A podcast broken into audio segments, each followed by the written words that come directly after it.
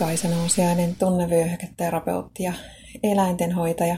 Teen ihmisille tunnevyöhyketerapiohoitoja ja mentaalista valmennusta ja eläimille, pääsääntöisesti koirille, kehohoitoja mun Helsingin Kumpulan toimitilassa. Mikko Jarva, joka on vuodessa rakentanut somen kautta ison bisneksen, puhuu siitä, miten potentiaalia voi hyödyntää. Mä kerron tässä lyhyesti hänen ajatuksensa asiasta. Ensinnäkin hänen mielestään pitää löytää omat vahvuudet, eli tuntea itsensä. Toisekseen se, että pitää hauskaa tuo tuloksia. Pitää olla itsellä kivaa että saa aikaan jotain itselleen hyödyllistä. Kolmanneksi pitää löytää se, mikä toimii itsellä parhaiten, se oma tapa. Ja no, sen löytää tekemällä virheitä, kokeilemalla, mikä toimii just sillä tyypillä. Pitää miettiä, miksi tekee sitä, mitä tekee. Eli voi esimerkiksi kerätä tarinoita siitä, miksi ihmiset pyrkii samaan, mihin itse pyrkii.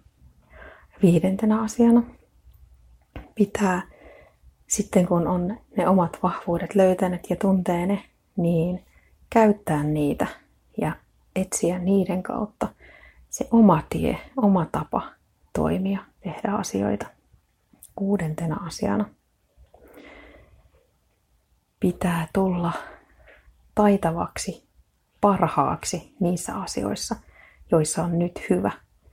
Eli kehittää niitä omia vahvuuksia ja omia taitoja eteenpäin, jotta on niissä, jos mahdollista, paras tai ainakin sitten loistava tai todella hyvä. Tärkeää on myös se, että kysyy itseltään oikeita kysymyksiä. Niiden avulla pääsee eteenpäin. Pitää osata miettiä oikeita asioita, kiinnittää huomiota oikeisiin asioihin. Sitä kautta saa paremmin kiinni siitä, että mihin suuntaan on menossa, mitä pitäisi ehkä muuttaa. Eli kun on tiedossa miksi, niin pitää myös tietää miten. Ja kyllä, se tulee sen kautta, että tietää miksi tekee jotain. Miksi pitää olla aina ensin, miten tulee vasta sen jälkeen aina. Tärkeä periaate on se, että ajattelee olevansa tarpeeksi hyvä ja sen jälkeen pohtii, että miten voisi olla parempi siinä, mitä tekee. Jokainen, joka haluaa valjastaa mahdollisuutensa, potentiaalinsa menestyä, tarvitsee myös mentorin, eli ohjaajan, neuvonantajan, millä nimellä sitä ikinä suomeksi haluaa kutsua.